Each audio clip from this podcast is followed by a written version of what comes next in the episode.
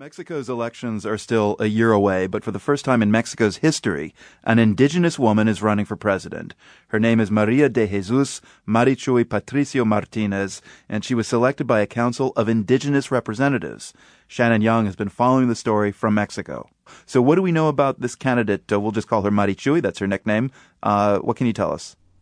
Well, she's an indigenous Nahua from Tuxpan in southern Jalisco, the state of Jalisco, and she's also a